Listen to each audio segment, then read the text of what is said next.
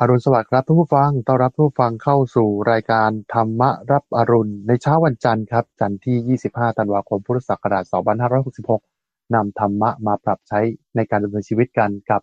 ธรรมรับอรุณช่วงของสมการชีวิตครับ เช้าวันนี้ผมทรงพลชูเวศและพระมหาภัยบูตรอภิปุโนจากมูลนิธิปัญญาภาวนาดำเนินรายการกราบนมัสการพระอาจารย์ครับเรียนบานเรียบานในทุกวันจันทร์สัปดาห์เว้นสัปดาห์ ก็จะมีคุณทรงพลจูเวศผู้จัดรายการบันทึกสถานการณ์มาร่วมพูดคุยด้วยเพื่อว่าเราจะมีประเด็นปัญหาเรื่องที่เกี่ยวกับในชีวิตประจำวัน หรือประเด็นข่าวสารอะไรที่น่าสนใจ มาพูดคุยกันดูซิว่าเราจะมีจุดไหนที่จะนำธรรมะมาปรับใช้กันได้บ้าง ในช่วงของสมการชีวิต วันนี้เรามีประเด็นอะไรกันบ้างเอ่ยคุณจุพลเชิญผ่าน ครับก่อนที่เราจะไปพูดคุยเกี่ยวกับคำถามต่างๆนะครับ ที่จะนำมาเล่าให้ฟังในรายการเนี่ย มาดูเรื่องข่าวดีกันก่อนนะครับว่าใกล้จะหมดปีแล้วนะครับเป็นของขวัญปีใหม่ให้กับท่านผู้ฟังนะฮะปีหน้านะครับ เราจะมีการจัดกิจกรรม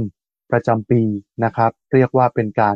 พบปะกับท่านผู้ฟังนะครับ ใช้ชื่อว่า ขุมทรัพย์แห่งใจ กิจกรรมประจำปีเพื่อ พบกับพระมหาภัยบุญอภิปุโนนะครับ แล้วก็กัลยาณมิตรนะฮะฟังธรรมะคลายข้อสงสัยเพื่อเป็นมงคลปีใหม่ครับ จะจัดขึ้นในช่วงของวันอาทิตย์ที่ 21 มกราคม ปี 67 ครับ เวลา 9 นาฬิกาถึง 12 นาฬิกาที่หอประชุมกองทัพเรือครับเรียนผ่านซึ่งอันนี้ก็จะเป็นกิจกรรมประจำปีนะที่เราก็ปีหนึ่งจัดกันครั้งหนึ่ง เพื่อที่จะพบปะกับท่านผู้ฟังด้วย ฟังธรรมะด้วย ปีนี้เราก็จัดที่หอประชุมกองทัพเรือในวันที่ 21 มกราคม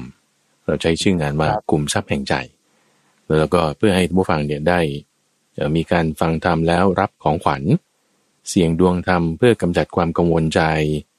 แล้วค้นหาสมบัติในจิต เพื่อทำปีนี้ให้ดีที่สุดด้วยหลักธรรมสี่ประการรายละเอียดเดี๋ยวจะคุยกันอีกทีในตอนท้ายรายการก็ได้เชิญฟังครับ ก็เป็นกิจกรรมดีๆนะครับ ที่เรากำลังจะจัดขึ้นในเดือนมกราคมนี้นะครับ อาทิตย์ที่ 21 มกราคมปี 67นะฮะก็จะได้พบปะกันไม่ว่าจะเป็นท่านพระอาจารย์นะครับ แล้วก็ผมก็ไปด้วยนะฮะแล้วก็คุณเตือนใจทางคุณเตือนใจสิทธุวันนี้ก็ไปด้วยนะครับ ในวันนั้นอาทิตย์ที่ 21 มกราคม ที่หอประชุมกองทัพเรือนะครับ แล้วพบกันครับ เอาละครับ ใกล้จะปีใหม่แล้วครับ พระอาจารย์แล้วก็ท่านผู้ฟังครับ ใกล้ที่จะปีใหม่ช่วงเวลาแบบนี้ เราก็จะมาทบทวนตัวเองครับอ้าวปีที่ผ่านมาเนี่ยเราทำอะไรไปแล้วบ้าง สิ่งที่คิดสิ่งที่ฝันสิ่งที่ตั้งใจเอาไว้ปีที่แล้วทำหรือยังนะฮะเราจะก้าวต่อไปเข้าสู่ปี 2567 แล้วนะครับ มีหลักธรรมใดบ้างครับ ที่เราควรจะน้อมนำมาปฏิบัติครับเชิญบานอันดับแรกก่อนในลักษณะที่ว่าจะครบรอบ ของปีที่หมุนเวียนเปลี่ยนแปลงไปเนี่ยท่านใช้คำว่าการวงรอบวงรอบหนึ่งแต่ละวงรอบวงรอบหนึ่ง ก็จะเป็นลักษณะที่มันหมุนวนไป แล้วก็ทุกปีทุกปีมันก็เปลี่ยนแปลงไปแล้วก็จะเป็นลักษณะที่ว่า โลกหมุนรอบดวงอาทิตย์รอบหนึ่งเนาะทีนี้ถ้าบอกว่าเป็นดวงจันทร์หมุนรอบโลกรอบหนึ่งก็เป็นแต่ละเดือนละเดือนใช่ไหม แล้วถ้าโลกหมุนรอบตัวเอง อันนี้ก็เป็นแต่ละวันละวัน แล้วมันจะมีวงรอบของเขาของเขา ซึ่งในแต่ละวงรอบวงรอบเนี่ย พระพุทธเจ้าก็จะใช้คำว่าอ่า มันเป็นวัฏจักรหมุนวนไปเรื่อยๆ ในแต่ละรอบแต่ละรอบเนี่ย เราก็ควรจะมีการทบทวนตัวเองเนาะทบทวน ว่าเอตอนนี้เราทำอะไรอยู่ที่ทางเราจะไปทางไหนเราจะทำยังไง อันนี้ควรจะต้องมาพิจารณาอยู่เสมอๆนะซึ่งในบางเรื่องทำปีละครั้งมันก็โอเค แต่บางเรื่องก็ต้องทำมากกว่านั้น เช่นกรณีสำหรับพระสงฆ์ที่ถ้าจะทำปีละครั้ง ก็คือการปวารณาออกตัวให้ตักเตือนกันได้ ถ้าทำกันทุกสิบห้าวัน เดือนหนึ่ง ก็เป็นการลงอุโบสถฟังปฏิโมก ถ้าทำกันทุกวันทุกวงรอบหนึ่งวันก็คือการสวดมนต์ทำวัดเช้าวัดเย็นอย่างนี้เป็นต้นในที่สำหรับกระวัตญาโยม ในรอบใหญ่คือรอบปีเนี่ยมันจะมีหลายรอบนะรอบเล็กคือรอบวันรอบกลางคือรอบเดือน รอบใหญ่คือรอบปีเนี่ยควรจะต้องมาทบทวนทั้งหมดเลยอาจารย์ว่าหนรอบเล็กเนี่ยเช่นว่าเออวันนี้เราทำความดีอะไรเราทำความเสียอะไร แล้วเราจะปรับแก้ไขยังไงนี่คือ รอบเล็ก แล้วรอบกลางคือรายสัปดาห์รายเดือนเราเราก็ต้องดูว่าเอวันนี้ฉันจะสัปดาห์หน้าฉันจะทำอะไร เดือนนี้ฉันจะวางแผนงานยังไง อย่างนี้เป็นต้นแล้วทีนี้ในรอบปีรอบปีหลักธรรม ที่เราจะนำมาใช้ได้ข้อหนึ่งเลยที่จะตรงเป๊ะในข้อนี้เลยคือสัมมาวายามะ คุณจุบลสัมมาวายามะสัมมาวายามะเนี่ยจะแบ่งเป็นสี่ส่วน โดยแบ่งเป็นสองหมวด หมวดที่เกี่ยวกับกุศลหนึ่งกับหมวดหนึ่ง แล้วก็หมวดที่เกี่ยวกับอกุศลนี่ก็อีกหมวดหนึ่ง เราทบทวนตัวเราเองดูว่า สิ่งที่เป็นอกุศลคือความไม่ดีเนี่ยนะที่มีอยู่เนี่ยมันมีไหมเออจากปีที่แล้วเนี่ยมาจนถึงวันนี้ ตั้งแต่ต้นปีที่แล้วโน่นจนถึงต้นปีนี้ หรือปลายปีที่แล้วจนถึงปลายปีนี้อกุศลธรรมที่ปลายปีที่แล้วมีแล้วตอนเนี้ยมันมันเพิ่มหรือมันลด อ่านี่เราต้องทบทวน เอออกุศลอย่างเช่นอะไรความขี้เกียจอ่าความที่พูดชั่ว คิดชั่วทำชั่ว หรือความผิดศีล หรือถ้าคนที่จะตามใจปากมากเกินไปน้ำหนักเพิ่มไหมอันนี้เราเรามาทบทวนดูได้อกุศลธรรมมันเพิ่มหรือเปล่า ในขณะที่สิ่งที่เป็นอกุศลธรรมใหม่ เนาะมันเกิดขึ้นเนี่ยคือถ้ามันเพิ่มแสดงว่าอกุศลธรรมใหม่มันเกิดขึ้น ถ้ามันลดแสดงว่าเรากำจัดกุศลธรรมปัจจุบันที่มีอยู่ในช่วงที่ผ่านมาให้ลดลงไปได้ แล้วคนเรามันก็ต้องพัฒนาโดยการที่เอาอกุศลธรรมออกแล้วนี่ก็ขาหนึ่งหมวดที่สองคือส่วนที่เป็นกุศลธรรมหลวงกุศลธรรมว่า ในช่วงตั้งแต่ปลายปีที่แล้วจนถึงปลายปีนี้ เรามีกุศลธรรมที่เพิ่มเติมขึ้นไหมเนาะเพิ่มเติมขึ้นไหมนั่นก็หมายความว่ามีความดีอะไรเพิ่มเติมขึ้นบ้างเนาะเช่นว่าคุณมีความขยันขันแข็งเพิ่มเติมขึ้นไหมมีระเบียบวินัยเพิ่มเติมขึ้นไหมอ่าเพิ่มเติมขึ้นก็หมายความว่าไอ้ความดีที่เราไม่เคยมีเนี่ยมันได้เพิ่มขึ้น หรือที่มีอยู่มันพัฒนามากขึ้นแล้วทีนี้ประเด็นมันคือว่าเอาถ้ามันไม่เพิ่มอะ กุศล แต่อกุศลมันดันเพิ่มอย่างเงี้ย แต่มันก็คือแสดงว่าปีนี้เราแย่ลง เราแย่ลง เอาเราต้องทำการขูดเกลาดังนั้นหลักธรรมคือสัมมาวายามะนี่เอามาเป็นตัวเช็ค เช็คแล้วก็พยายามปรับให้กุศลธรรมเพิ่ม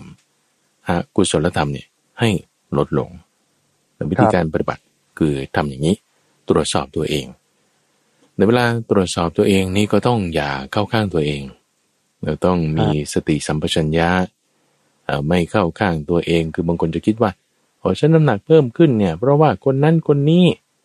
โอ้ยแต่มันก็ปากเรานี่แหละ ที่มันจะกินหรือจะไม่กินใช่ไหมฉันไม่ได้ออกกำลังกายเลยโอ้จะบอกว่าเรื่องอากาศไม่ดีสุขภาพไม่ดี มันก็ระเบียบวินัยของเรานี่แหละ ที่เราจะได้ทํำไหมแค่นั้นเองแล้วซึ่งถ้าผมว่ามันมันไม่ได้อะคือกุศลธรรมเราไม่เพิ่มอกุศลธรรมเราดันเพิ่ม เราต้องเปลี่ยนวิธีการตรงนี้เนอะเช่นไม่ว่าจะเป็นการหากัลยาณมิตร ที่จะชักชวนกันไปทำความดีที่เพิ่มเติมขึ้นเนอะคือถ้าเราจะทำวิธีเดิมๆนะ คุณสมพลแล้วหวังว่ามันจะได้ผลแบบใหม่นี่ เช่นว่าในปีนี้สองพันห้าร้อยหกสิบหกที่กำลังจะหมดไปนี่ คุณทำมายังไงก็ตาม โอเคเนาะ เออปลายปีสองพันหกห้าสองพันหกสิบห้าแล้วฉันมีความดีเท่านี้ฉันมีความชั่วเท่านี้จะมีน้ำหนักเท่านี้ แล้วปีหกหกคุณทำมาไงใช่ไหมแล้วคุณได้ผลมาเป็นปัจจุบันเนี้ยแล้วถ้าเราทำเหมือนเดิมไปในปีหกเจ็ดหรือตั้งแต่วันนี้เป็นต้นไป แล้วเราจะหวังผลให้มันเปลี่ยนแปลงไปเนี่ยมันจะไม่เป็นก็ได้ทำแบบเดิมก็ได้ผลเหมือนเดิมแบบนั้นนะสิเออ เพราะฉะนั้นถ้าเราจะให้ผลมันเปลี่ยนแปลงไปก็ต้องเปลี่ยนวิธีการทำงานเนาะไม่ทางใดก็ทางครับเนาะไม่ว่าจะเป็นเรื่องเกี่ยวกับเพื่อนฝูงการตั้งเป้าหมายหรือว่าพฤติกรรมที่อยู่อะไรก็ว่ากันไป เพื่อที่จะให้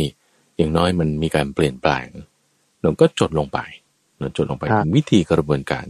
ซึ่งแนวแนววิธีกระบวนการอย่างไรก็ตามไม่ว่า คุณจะมีเพื่อนดี คุณจะใช้วิธีการแบบใหม่อย่างไหนก็ตาม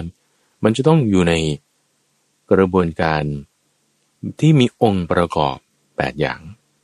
นะมีองค์ประกอบ 8 อย่างนี้ก็หมายถึงมรรคแปดนั่นเองเนาะ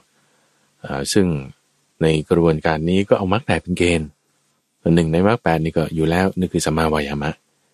เพราะฉะนั้นช่วงปลายปีเนี่ยพระอาจารย์อยากจะให้ท่านผู้ฟังทบทวนทบทวนตัวเราเองด้วยหลักของสมาวายามะ แล้วก็เขียนออกมาว่าที่เรามาถึงจุดนี้ได้ไม่ว่ามันจะดีหรือไม่ดีก็ตามเรายอมรับมันแล้วเนี่ย เออข้างหน้าไปตั้งแต่วันนี้เป็นต้นไป เราจะเปลี่ยนแปลงแก้ไขปรับปรุงทำอะไรยังไงบ้าง ออกมาเป็นข้อเป็นข้อ ข้อหนึ่งข้อสองข้อสามข้อสี่ยังไง แต่ที่มันจะต้องไม่เหมือนเดิมนะ ที่มันจะต้องไม่เหมือนเดิมที่เราทำมาแล้วในช่วงรอบปีที่ผ่านมา เพื่อมันให้ได้ผลที่เปลี่ยนแปลงไปนั่นเองเจริญพรครับ อ่า นี่ก็คือเรื่องของหลักธรรมนะครับ ที่เราควร น้อมนำมาปฏิบัติก็ต้องพัฒนาตัวเองนะครับ ถ้าเราทำแบบเดิมเนี่ยผลที่ได้รับก็เหมือนเดิมนะฮะแต่ถ้าอยากจะพัฒนาทุกสิ่งทุกอย่างให้ดีขึ้นเนี่ยก็จะต้องเริ่มในเรื่องของการคิดก่อน แล้วก็ทำในสิ่งที่ดีนะครับ แล้วก็พัฒนาตนเองไปเรื่อยๆนะครับหลักการหลักธรรมในพระพุทธศาสนาครับอาจารย์แล้วก็ท่านฟังครับ เราจะได้ยินคำว่าการปล่อยวางนะครับใช่ คำว่าปล่อยวางเนี่ย บางคนอาจจะเข้าใจว่ามันคือการวางเฉยหรือเปล่าครับความทุกข์ที่เกิดขึ้นในชีวิตส่วนมากเนี่ยก็คือเรายึดถือหรือว่าแบกทุกอย่างในชีวิตจนเรารู้สึกว่าโอ้โหความทุกข์เนี่ยมันหนักหนาสาหัสนะฮะความทุกข์นั้นหนักหนาสาหัส แล้วก็ปล่อยวางยากเสียจริง ๆเลยนะฮะการปล่อยวางเนี่ยถ้าเทียบกับการวางเฉยนี่มันเหมือนกันหรือต่างกันยังไงฮะปล่อยวางวางเฉยอาจารย์ประเด็นนี้น่าสนใจมากเนื่อว่า ปล่อยวางกับวางเฉยมันจะมีแต่ประเด็นสองสามอย่างเอาเอาที่คุณสมบูรณ์ถามนี่ก่อนว่าปล่อยวางกับวางเฉยเนี่ยส่วนที่เหมือนกันก็มีส่วนที่ต่างกันก็มีเดี๋ยวเอาส่วนที่เหมือนกันซะก่อน ก็คือว่าปล่อยวางเนี่ยมันก็จะเย็นๆชิวๆแบบเบาๆเนื้อวางเฉยก็จะเบาๆเหมือนกันเออแต่ลักษณะที่มันไม่เหมือนกันคือวางเฉยเนี่ยเป็นคำที่มาจากคำว่าอุเบกขาคือการวางเฉยเดี๋ยวคุณจะมาอุเบกขาได้ วางเฉยได้คุณก็ต้องวางอะไรมาซะก่อนเดี๋ยวก็ต้องเจาะจงลงไปว่า วางสุขเวทนา วางทุกขเวทนา วางตรงนั้นเดี๋ยวางสุขเวทนา ไม่เอาทุกเวทนา คุณจึงอุเบกขาได้ อุเบกขาแปลว่า การวางเฉยในอะไร สุขเวทนาและทุกขเวทนานี้เจาะจงลงไปเรื่องของเวทนาเท่านั้น คือการวางเฉย หมายถึงอุเบกขา แต่การปล่อยวางในการปล่อยวาง การปล่อยวางเนี่ยมาจากคำว่าวิราคะ วิราคะ การปล่อยวางหรืออีกคำหนึ่งที่จะต่อจากการปล่อยวางก็คือการพ้น แล้วซึ่งการปล่อยวางเนี่ยคือจะหมายถึงการที่คุณวางขันห้าทั้งหมด วางขันห้าทั้งหมด วางขันห้าทั้งหมดหมายถึง รูปเวทนาสัญญาสังขารและวิญญาณ ในขณะที่การวางเฉยคู่เบคานั้นเจาะจงเอาเฉพาะเวทนา แต่การปล่อยวางท่านใช้คำว่าวัสคะแปลว่าการสละคืน หรือจะใช้คำว่านิโรธคือความดับก็ได้นะซึ่งจะมีความหมายในยะที่ว่าเป็นการปล่อยวางนะส่วนคำว่าวิราคะนี่คือความคลายกำหนัดลำดับขั้นตอนมันจะเป็นอย่างนี้คุณจะบอกว่า เราจะปล่อยวางสิ่งใดสิ่งหนึ่งได้ เราต้องคลายกำหนัดในสิ่งนั้นซะก่อน เราต้องคลายกำหนัดในสิ่งนั้นซะก่อนเราจึงปล่อยวางได้ เราจะคลายกำหนัดในสิ่งนั้นได้ คุณต้องเห็นสิ่งนั้นตามความเป็นจริงซะก่อน ต้องเห็นตามความเป็นจริงที่มีความหน่ายคือนิพิทา มีความหน่ายคือนิพิทาแล้วจะมีความคลายกำหนัดคือมีวิราคะ มีวิราคะแล้วก็จึงมีความดับไอ้ตรงดับได้เนี่ยเพราะว่าคุณปล่อยวางได้แล้วครับ ปล่อยวางได้จึงมีความดับเนอะจะปล่อยวางได้ ก็ซ้ำอีกครั้งนะคือต้องมีความวิราคะ คือความคลายกำหนัด จะมีวิราคะได้ต้องมีความเบื่อหน่ายคือนิพิทา จะมีความหน่ายได้ต้องมีการเห็นตามความเป็นจริง คือมีปัญญาเนี่ยจะมีปัญญาเห็นตามความเป็นจริงได้จิตต้องเป็นสมาธิแต่ว่ามันก็จะต่างกันนิดหนึ่งตรงนี้แหละที่ว่า วิราคะ คือความจางคลายแล้วก็ไปให้ถึงการปล่อยวางได้เนี่ย ก็จะ มาเอาหมดเลย ขันห้าครับทั้งหมดเลย นั่นคือปล่อยวาง ทีนี้ปล่อยวางเนี่ยมันไม่เหมือนกับว่า ไม่สนใจไม่แยแสไม่แคร์มันไม่เหมือนกัน ครับนั่นคือแบบปล่อยทิ้งไม่สนใจไม่รับผิดชอบ นั่นไม่ใช่การปล่อยวางนะคุณจุพลอ๋อเนอะครับเพราะลักษณะที่นี่คือพระอาจารย์ต้องการเปรียบเทียบส่วนต่างเนาะว่าอย่าไปเข้าใจผิด ว่าการที่แบบฉันไม่สนใจอะไรอะฉันไม่แคร์อะไรอะจะเป็นยังไงฉันก็ปล่อยวางหมดแล้ว ก็มักจะพูดอย่างนี้ไง ใช่เออครับ ไม่เอาอะไรแล้วอย่างเอนั้นอไม่เอาอะไรแล้วเนี่ยไอ้ครับถ้าเป็นอย่างเงี้ยคือมันด่วนปล่อยวางเกินไปเนี่ยเป็นลักษณะโมหะนะโมหะไม่ใช่ปัญญาเลยตรงข้ามกันเลย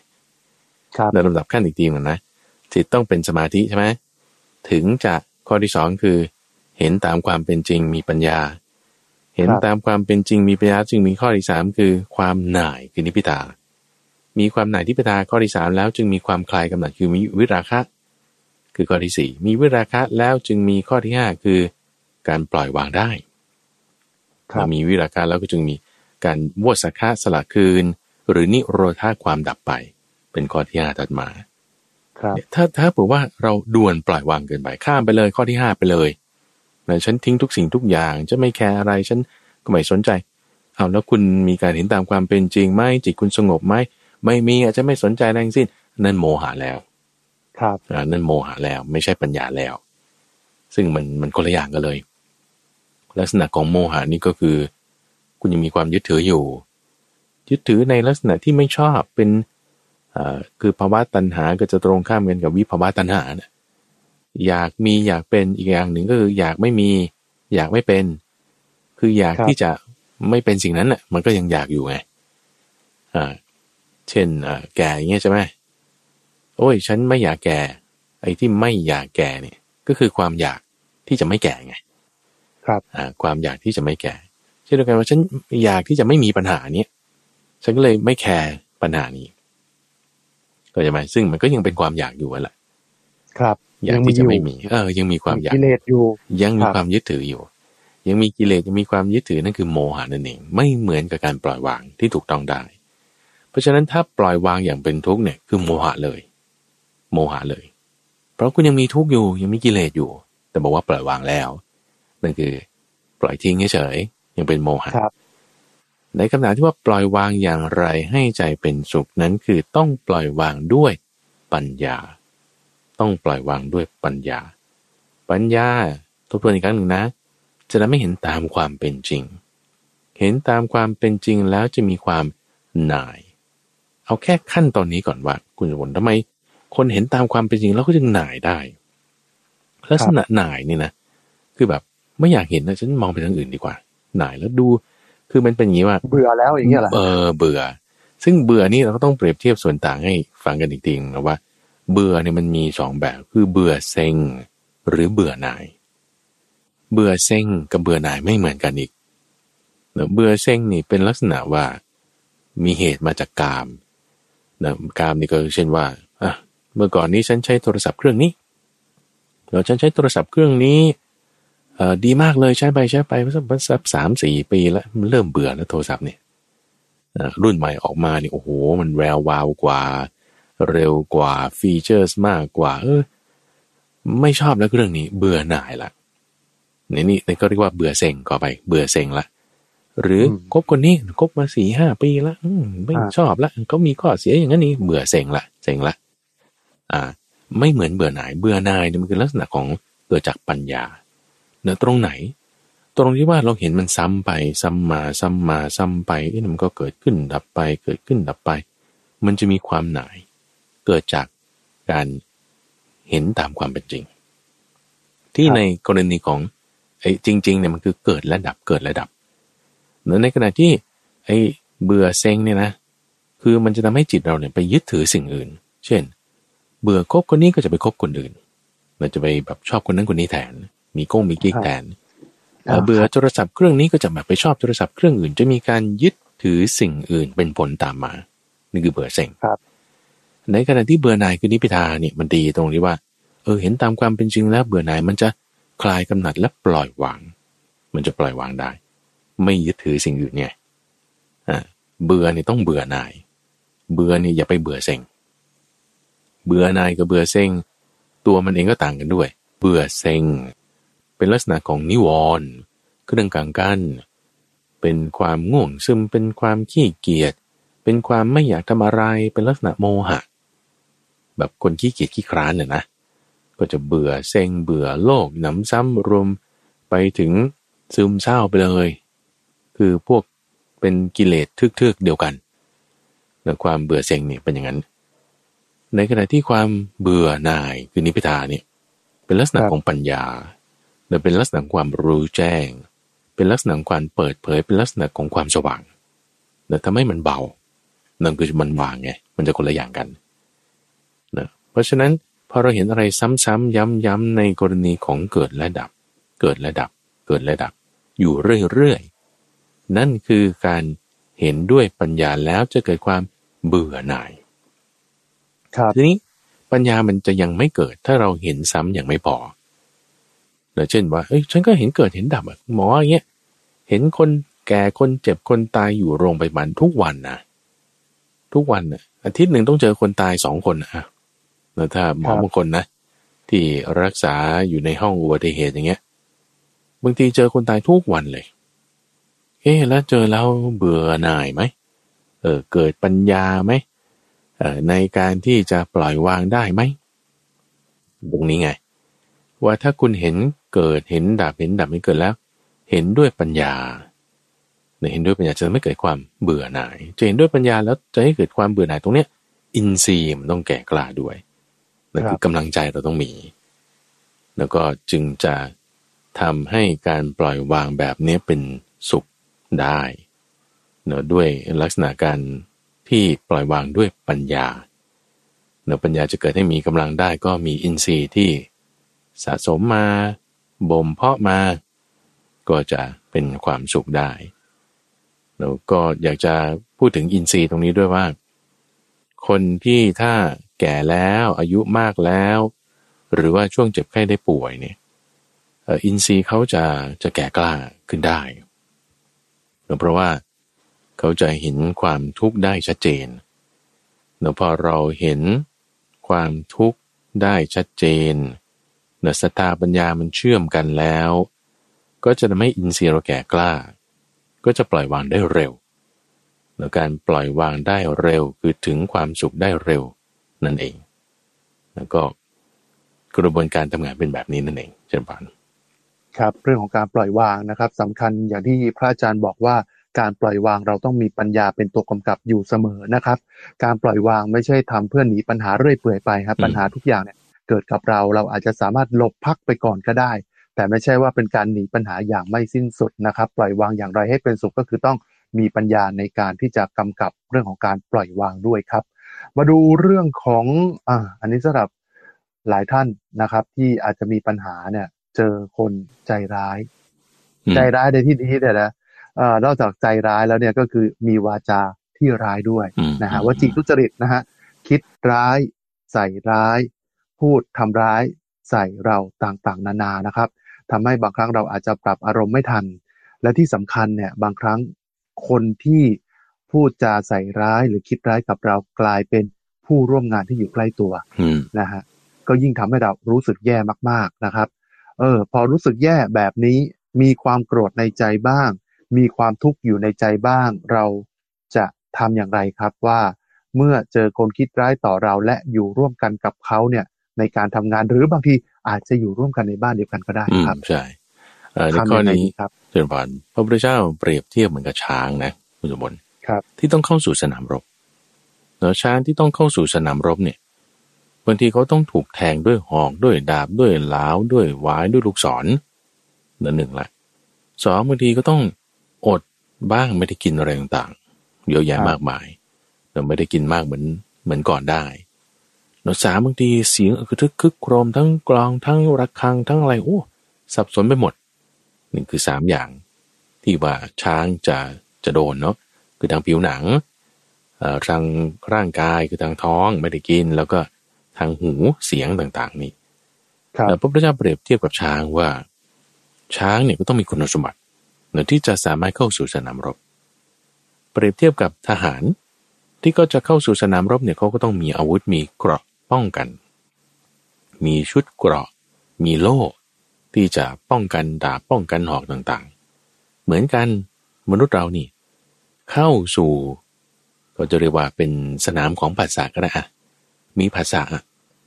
มีภาษานี่คือเหมือนกับว่าเราเข้าดงหนามแล้วเราเข้าไปสู่ดงที่มันเป็นหนามเยอะแยะไปหมดเลยโอ้อันดับแรกก่อนเลยถ้าหนามมันเกี่ยวเสื้อเกี่ยวน้ำทางอีสานเนี่ยเขาจะมีคำเรียกนี้ คุณสมบัติเขาเรียกว่าต้นหนามเล็บแมวเป็นไงฮะเออ มันจะมีต้นไม้ที่มันเป็นหนามแบบเป็นเล็บแมวนะ ครับ ซึ่งมาคนเป็นตะพอกเกี่ยวอ่านั่นแหละอ่ามันเล็บแมวพอไปดึงมันเสร็จปุ๊บมัน คือเล็บมันงงเข้าอย่างนี้ใช่ไหมมันก็เลยจะดึงออกทางมันดึงออกยากอะเพราะมันจะงงเข้ามา แล้วถ้าแบบว่าเป็นดงของมันเลย แล้วเกิดคุณหลงเข้าไปเนี่ยโอ้มันเกี่ยวทุกทิศทุกทางนี่นี่นี่ก็เป็นอุปมาที่พระพุทธเจ้ายกขึ้นเนาะว่าเปรียบเทียบกับอุปมาก็คือว่าเมื่อเราเข้าสู่สถานที่ในที่นี้คือเจอคนที่แบบเนี่ยคิดร้ายต่อเราพูดดา่าด่าทั้งรับหลังด้วยต่อหน้าด้วยฮะเออต่อหน้ารับหลัง แล้วก็ที่บ้านด้วยที่ทำงานด้วย ครับแล้วแหมไม่ไปก็ไม่ได้อะบางทีก็อยู่บ้านด้วยกันเนี่ยเลี่ยงไม่ได้ เออเลี่ยงไม่ได้ใช่ไหมต้องอยู่กับคนประเภทนี้ใช่ คนประเภทนี้ก็จะเรียกว่าภาษาปัจจุบันเขาเรียกงี้ว่าคน toxic เป็นคน toxic ใช่ไหมคือมีทัศนคติที่เป็นลบอะ อยู่แล้วก็คือเหมือนซอมบี้ดูดเลือดเราอยู่เรื่อยเนาะอะพอเข้าสู่สถานการณ์แบบนี้แล้วแล้วช้างก็ต้องเป็นยังไงแล้วทหารก็ต้องเป็นยังไงแล้วก็ต้องมีโลกใช่ไหมช้างก็ต้องมีความอดทน มนุษย์เหมือนกัน อันดับแรกที่เราจะป้องกันก่อนเลยแนวทางป้องกันอันดับแรกเลยนะ คืออดท น อดทนนี่เป็นเครื่องป้องกันนะเอาใหม่ก่อนสมมติคุณไม่มีเครื่องป้องกันคือความอดทนจะเกิดอะไรขึ้น เช่น ช้างเกิดเข้าสู่สงครามแล้วเขาตีระฆังขึ้นแง่งแง่งแง่งโอ้เสียงมันบาดหูมาก หรือเอาเอ่อหลาวเอาหอกมาแทงแทงแทงปุ๊บช้างนี่ก็จะดิ้นเลยนะคุณสมบัติจะอยู่ไม่สุขจะวิ่งหนีถอยหน้าถอยหลัง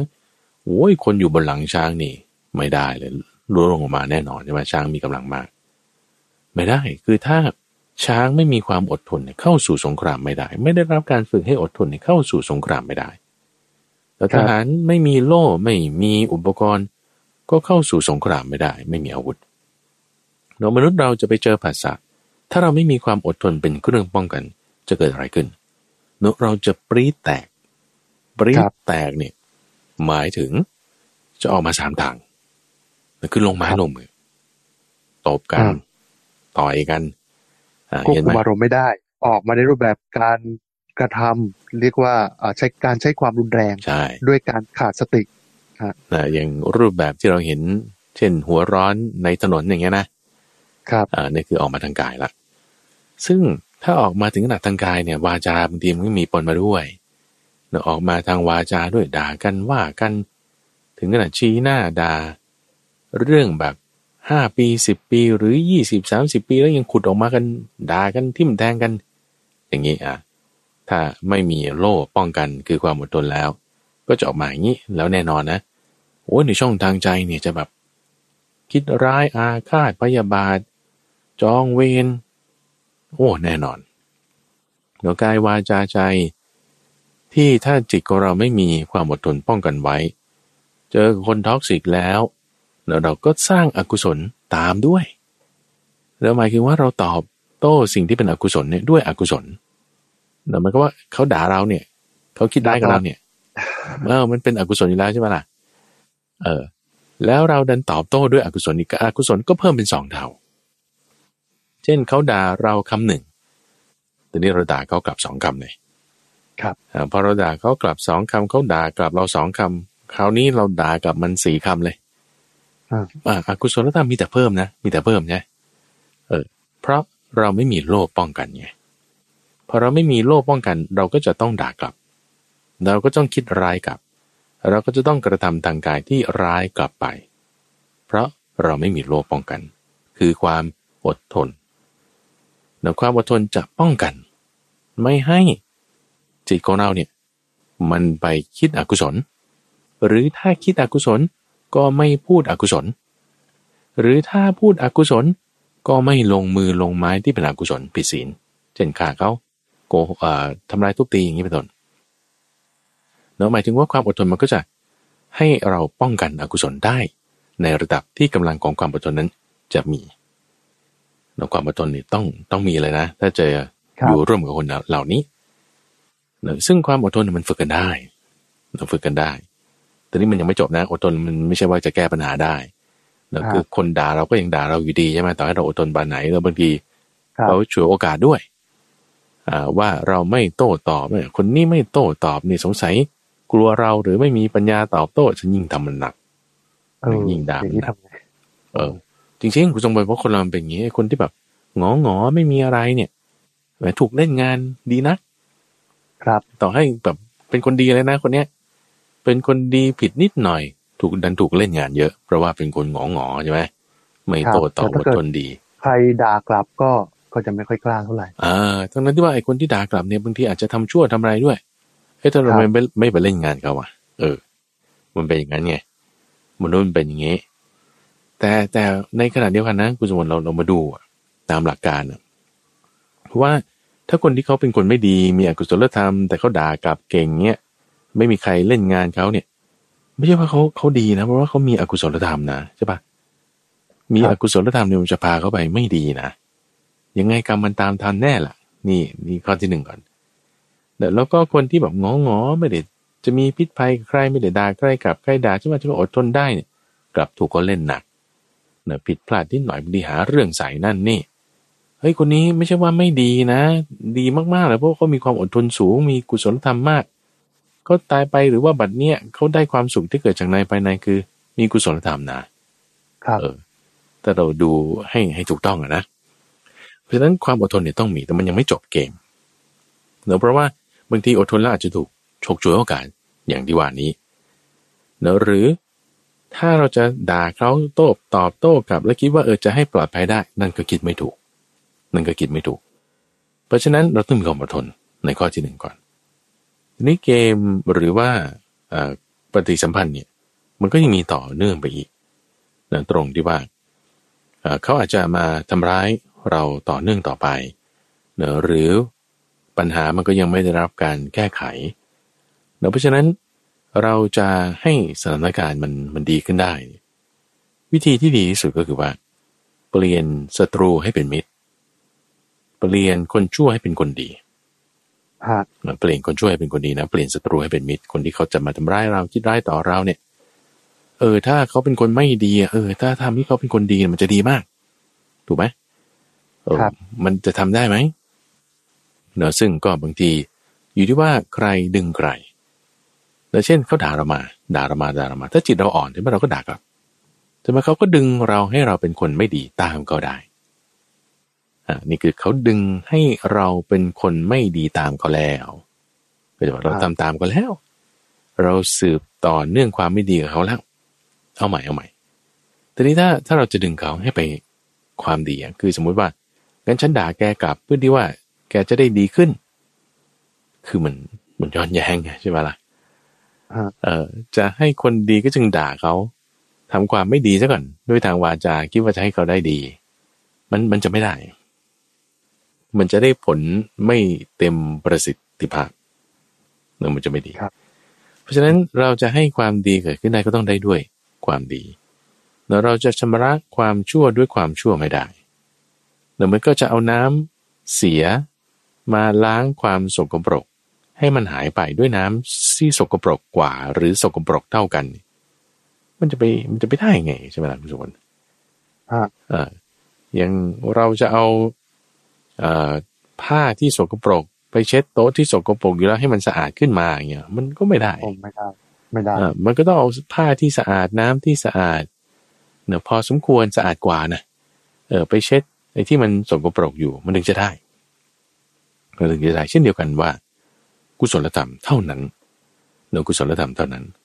ที่จะปรับเปลี่ยนสิ่งที่เป็นอกุศลธรรม ให้มันหายไปได้ทำกุศลธรรมให้เกิดขึ้นได้ ดังนั้นการอยู่ร่วมกันได้เนี่ยหนึ่งคุณต้องมีความอดทนและสองครับที่ต้องมาคู่กันเลย คือเมตตาและอุเบกขา เมตตาและอุเบกขาหนึ่งนะคือความอดทนนะสองคือเมตตาและอุเบกขาจึงจะอยู่ร่วมกันได้ เพราะว่าถ้าไม่ได้ด้วยเมตตาเนี่ยจิตเราก็จะมีอกุศลธรรม แบบว่าขุนเคืองไม่พอใจอันนั้นคือคือคุณถูกแบบเบียดเบียนมากมันก็จะทำให้เกิดความอดกลั้นสูง แล้วก็ จะเป็นผลให้มีความไม่พอใจเกิดขึ้น ก็เลยจะต้องมีเมตตาเนื้อเมตตานี่คือเมตตาต่อตัวเองด้วยนะ อุเบกขาต่อเขาเมตตาต่อตัวเอง อุเบกขาต่อเขา เมตตาต่อเขาอุเบกขากับตัวเอง หมายความว่าไง หมายถึงเมตตาตัวเองว่าเออให้จิตเราเนี่ยมันชุ่มเย็นอยู่ด้วยเมตตาเนี่ยให้จิตเราเนี่ยมันอย่าไปในทางที่ จะเป็นอกุศลธรรมเครียดแค้นเพราะมันจะตรงข้ามกันแต่ความพยาบาทตรงข้ามกับเมตตา ถ้าจิตเรามีเมตตาอยู่มันจะพยาบาทไม่ได้ ก็ต้องแผ่เมตตาให้ตัวเอง นี่ก็ที่หนึ่งอุเบกขาเขา อุเบกขาเขาหมายความว่า เขาทำอะไรมาระวังเฉย วางเฉย อุเบกขาที่พูดไปเมื่อตอนต้นรายการเนื้อว่าคือวางเฉยต่อทุกขเวทนาที่จะเกิดขึ้นจากคำพูดเขาการกระทำเขา ต้องอยู่ร่วมกับเขาจะมีทุกขเวทนาเอาระวังเฉย ในทุกขเวทนานั้น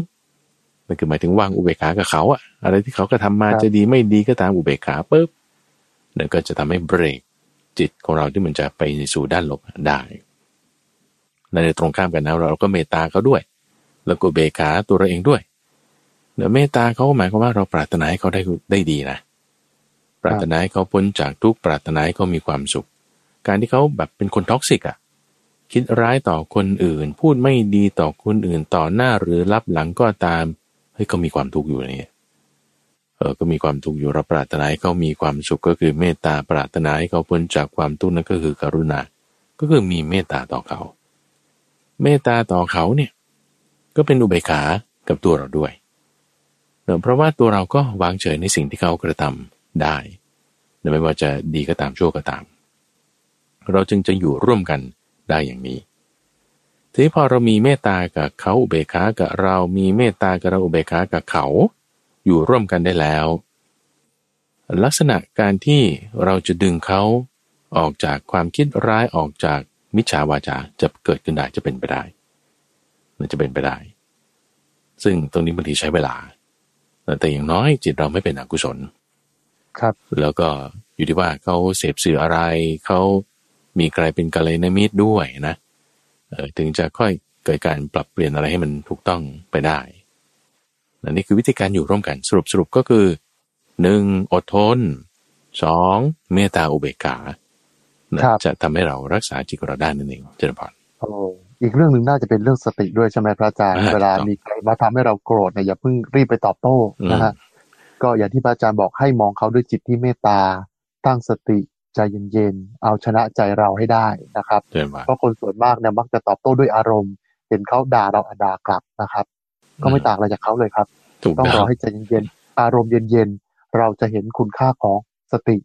ว่าช่วยให้เรามีความสุขในการใช้ชีวิตบนโลกนี้อยู่มากเลยครับ รู้เท่าทันอารมณ์ รู้ว่าความโกรธจะสร้างภัยให้กับเราในอนาคต สร้างความเจ็บปวดให้กับเราในอนาคตนะครับ อย่าไปคับแค้นใจครับ ที่เหลือก็คือว่าเราต้องใช้ปัญญา สติ เมตตาอุเบกขาและความอดทนครับ เอาละครับ มีอีกประเด็นหนึ่งครับที่เขาพูดถึงกันว่า เวลาเราทำบุญทำทานเนี่ยนะฮะโดยเฉพาะการทำทานบริจาคเงิน หรืออะไรก็ตามเนี่ยนะฮะมักจะมีการอธิษฐาน คือตั้งมั่นในสิ่งใดสิ่งหนึ่งขอไปนะฮะว่าอะอยากจะขอให้รวยในชาตินี้ หรือเอออยากจะให้ สิ่งต่างๆ ดีๆ เกิดขึ้นนะครับ มีคนถามมาว่า วิธีเลยนะพระอาจารย์ วิธีการทำทานให้รวยในชาตินี้ ทํำยังไงฮะอืมเออวิธีการทำทานให้เกิดผลคือทานทุกประเภทเนี่ยมันเกิดผลแน่นอนอยู่แล้วเนาะการเกิดผลนี่ก็จะแบ่งเป็นสามระยะในปัจจุบัน ถัดมาแล้วก็ถัดมาถัดมาอีกในปัจจุบันถัดมาแล้วก็ถัดมาถัดมาอีก การให้ทานนี่คือพูดถึงการให้ทานเฉพาะเจาะจงลงมาเนาะก็อยู่ที่ว่าจิตเราต้องมีศรัทธาเราถึงจะได้บุญมากศรัทธาก่อนให้ระหว่างให้และหลังให้ แล้วก็ผู้ที่เราไปทำเนือผู้ที่เราให้เนี่ย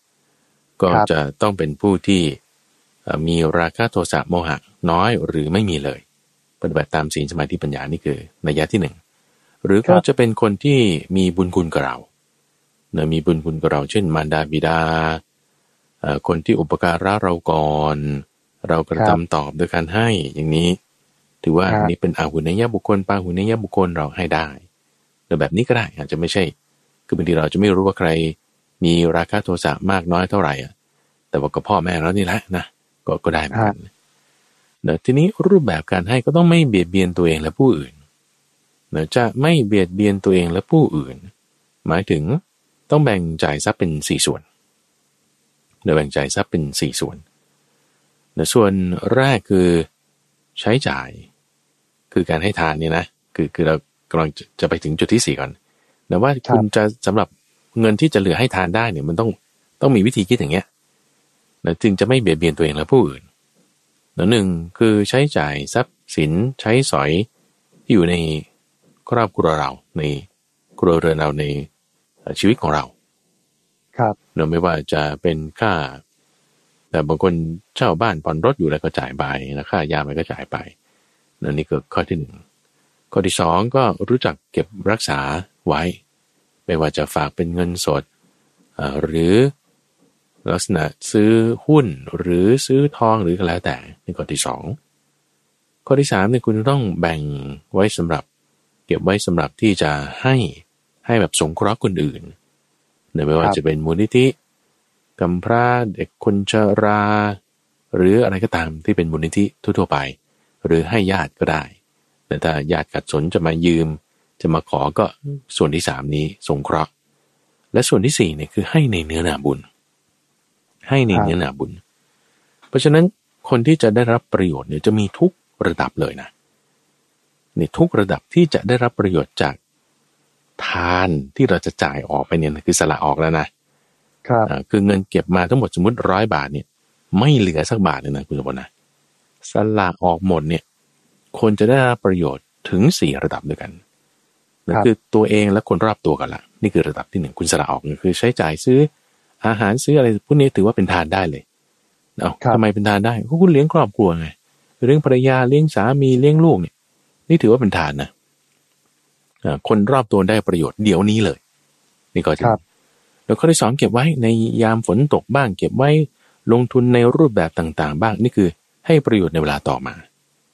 แล้วข้อที่สามที่ว่าไว้สงเคราะห์คนอื่นเนี่ยเก็บไว้สำหรับสงเคราะห์คนอื่นเอาบางทีญาติบ้างเอ่อโรงพยาบาลบ้าง สถานเลี้ยงเด็กกำพร้าคนชราอะไรต่างๆได้ นี่คือคนอื่นก็ได้รับประโยชน์ด้วย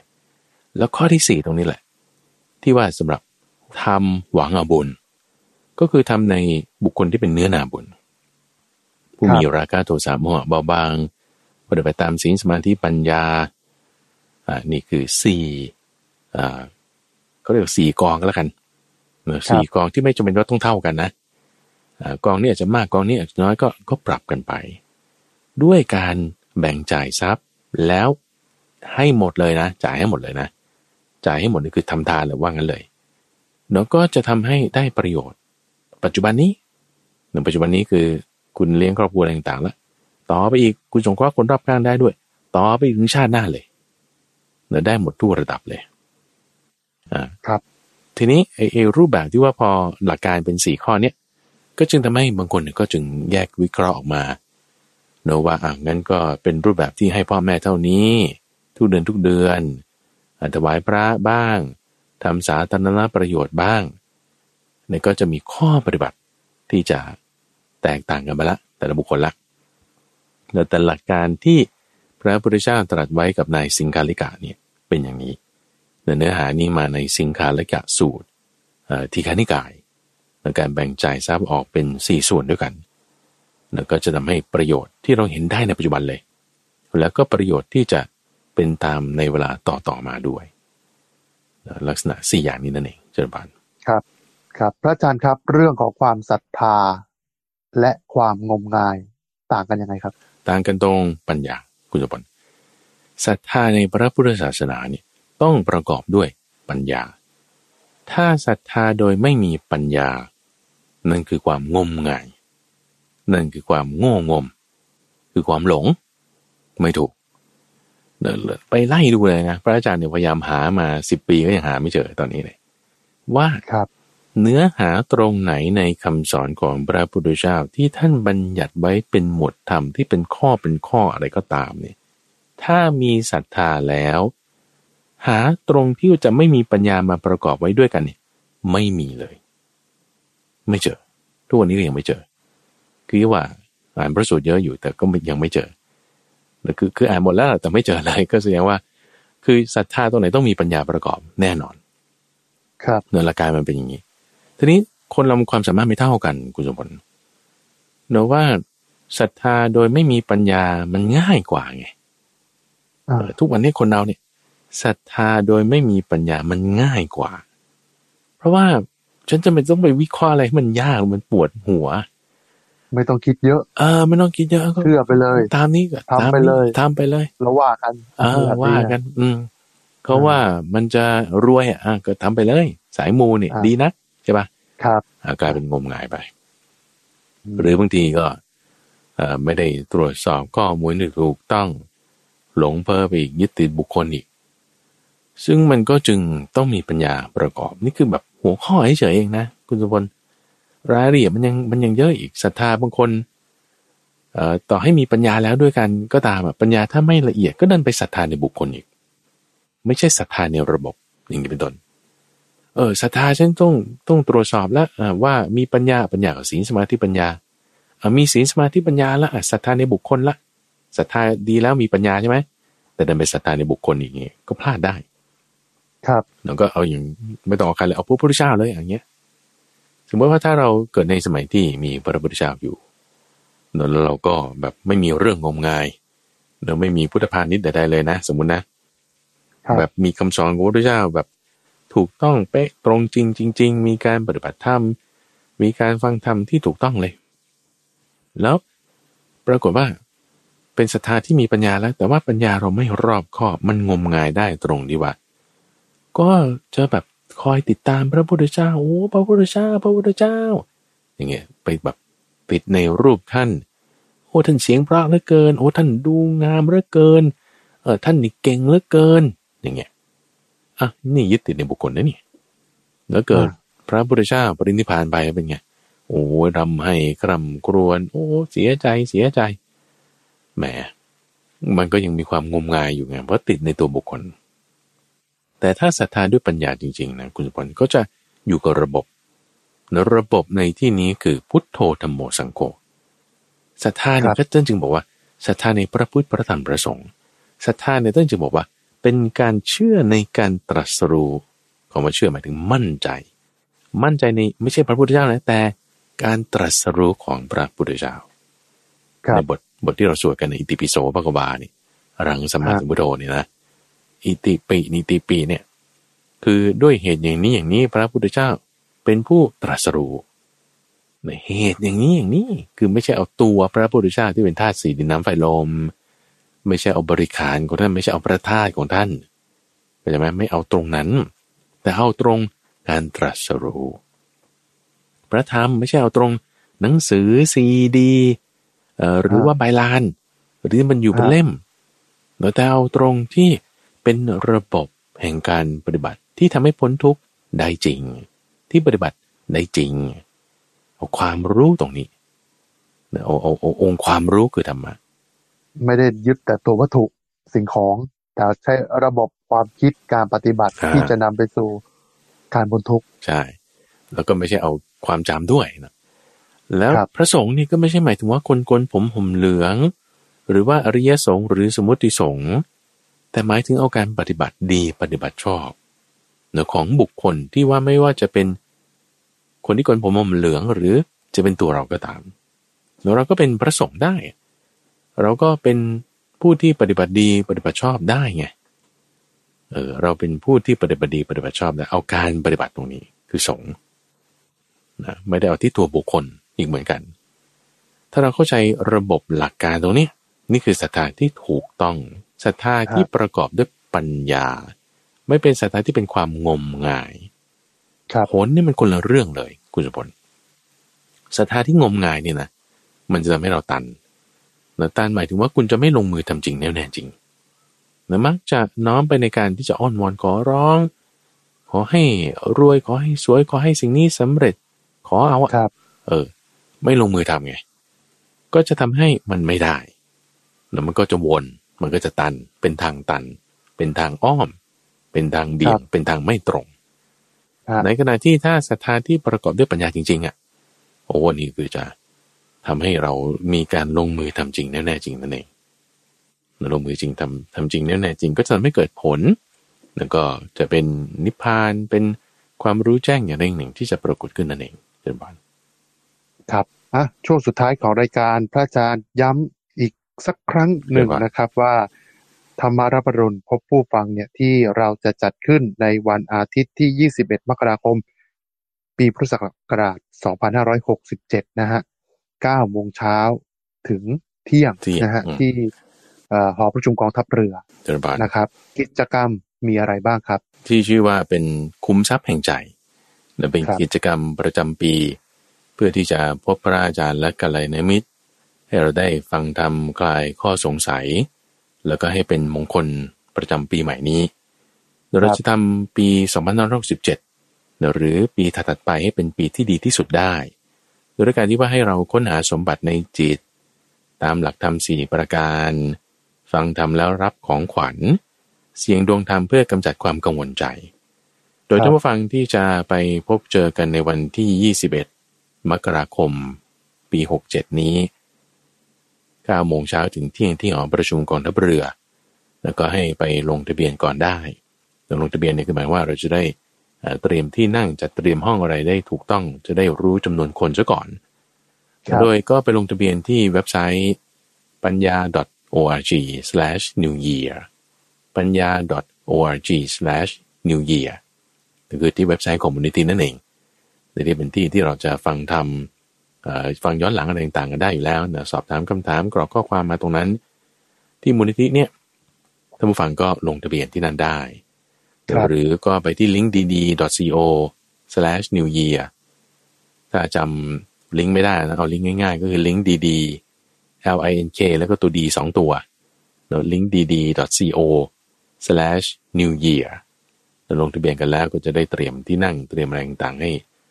ถูกต้องจะเหมาะสมกับจำนวนท่านผู้ฟังที่ไป ก็อยากจะให้ไปพบกันเพื่อที่จะได้ทำกิจกรรม นอกจากนี้รายการอะไรต่างๆเนี่ย พระอาจารย์ก็จะมีเซอร์ไพรส์อะไรสักสองสามอย่างนะที่ให้ท่านผู้ฟังได้ไปพบเจอ กันในครับกิจกรรมคุมทรัพย์แห่งใจ วันที่ 21 มกราคมที่จะถึงนี้ แล้วก็คุณทรงพลด้วยนะแล้วก็คุณเตือนใจด้วยครับแล้วก็จะไปได้พบปรากฏตัวที่นั่นเจอกันด้วยเจริญพรครับแล้วครับทั้งหมดนี้นะครับ คือเรื่องราวที่นำมาฝากกับทุกฟังในรายการธรรมะรับอรุณเช้าวันจันทร์ช่วงของสมการชีวิตนำธรรมะมาปรับใช้ในการดำเนินชีวิตครับ วันนี้เวลาของทางรายการหมดลงแล้ว ผมทรงพลชูเวศและพระมหาไพบูลอภิปุโนจากมูลนิธิปัญญาภาวนา ลาท่านผู้ฟังไปก่อน พบกันใหม่ในครั้งหน้า สวัสดีครับเชิญพร